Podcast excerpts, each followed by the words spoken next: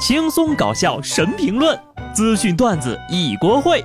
不得不说，开讲了。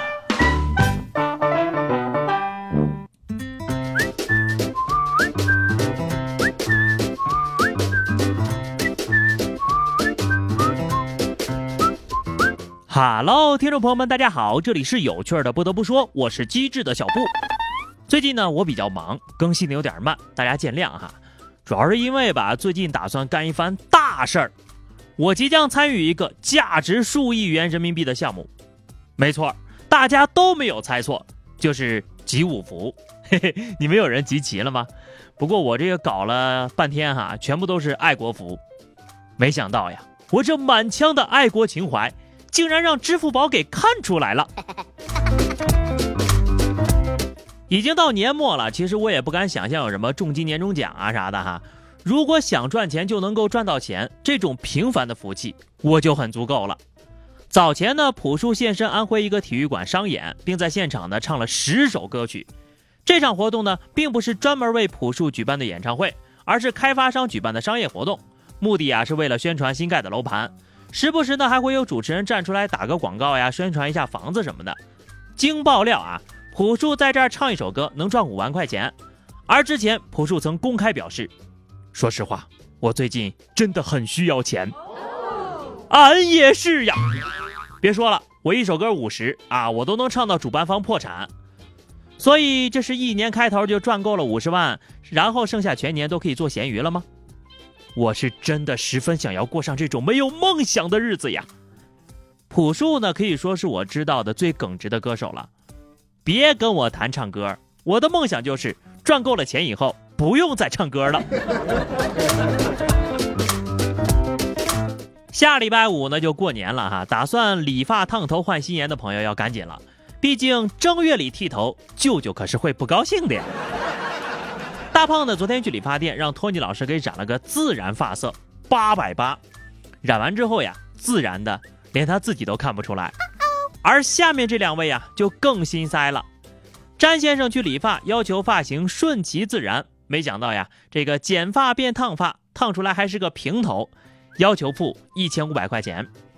就这啊，还是打过折的，原价一千八百八十八。事后呢，这个詹先生觉得。这跟我花三十块钱理的头没啥区别呀！嗨，老哥，谁还没有一次失败的理发经历呢？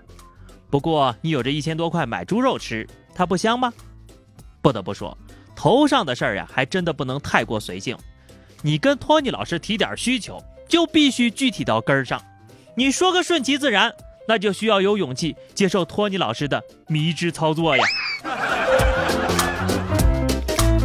另一位啊，被坑得更厉害了，还是个博士呢。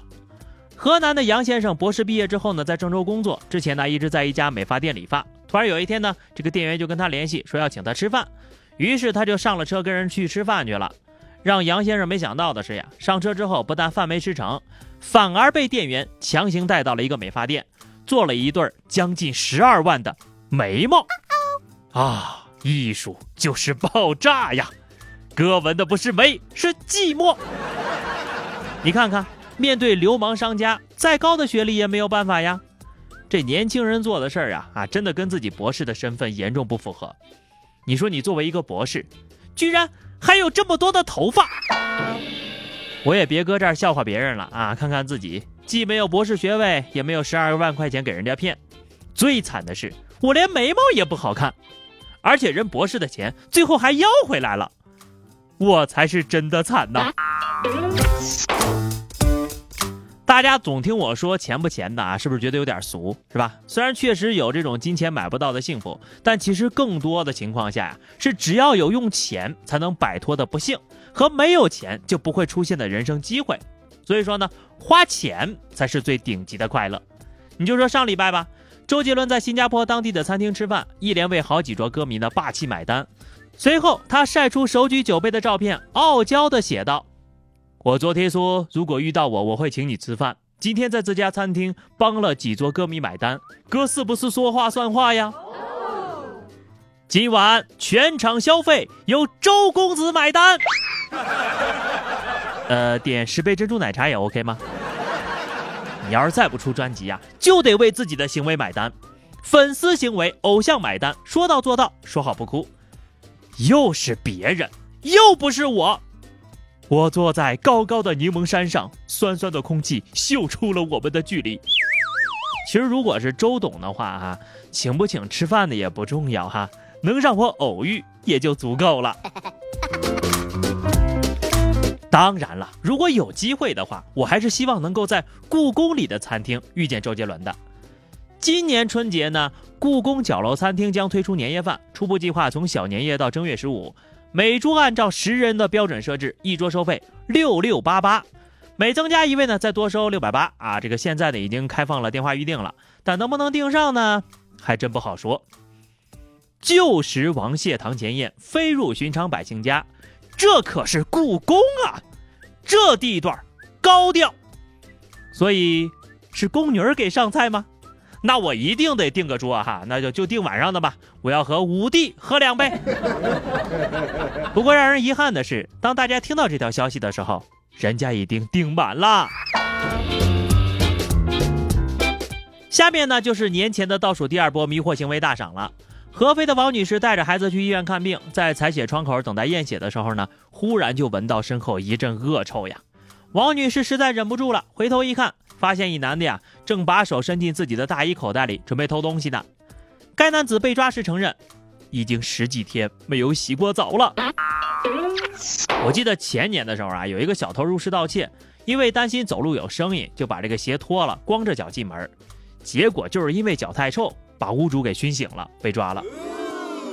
这些小偷呀，真的是方方面面的恶心。僵尸掰开了他们的脑壳，失望的走了。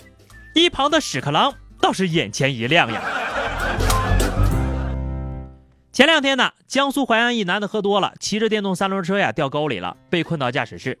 救援人员拧开了车门，准备帮男的上岸的时候，这男的突然就喊了：“人没什么，先救我的狗。”无奈之下，救援人员只好把狗牵到男子的面前，男子才同意救助。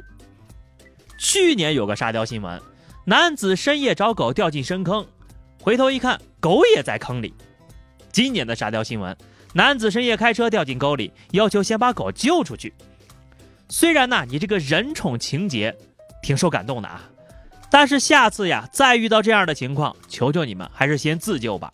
就算你们一块坠入了爱河。可是人家狗会游泳啊！下面这波人的操作呀，同样是让人非常的迷惑。这两天呢，河南安阳一村庄被四大通信公司给拉黑了，咋回事呢？就是把这个村子呢，要把所有的光缆都埋到地下，改造线路的钱呢，还要让人家运营商出，运营商不同意呀，村委会就私自把运营商的光缆给剪断了。村民说了。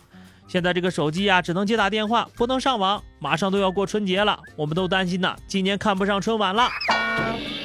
我觉得呢，应该尊重村子的选择，充分尊重他们拒绝便利生活的意愿。虽然呢，有可能看不了春晚，但是你们村呀，能上个头条。这下好了，村子里的孩子们再也不会个个捧着手机上网打游戏了，未来呀，全部都上清华北大，这是好事儿呀。这是福气呀！好的，那么以上就是本期节目的全部内容了。告诉大家一个好消息啊，下礼拜五呢就过年了，你们年货都备的怎么样了呢？欢迎在评论区畅所欲言，关注微信公众号 DJ 小布或者加 QQ 群二零六五三二七九二二零六五三二七九，来和小布聊聊人生吧。下期不得不说，我们不见不散，拜拜。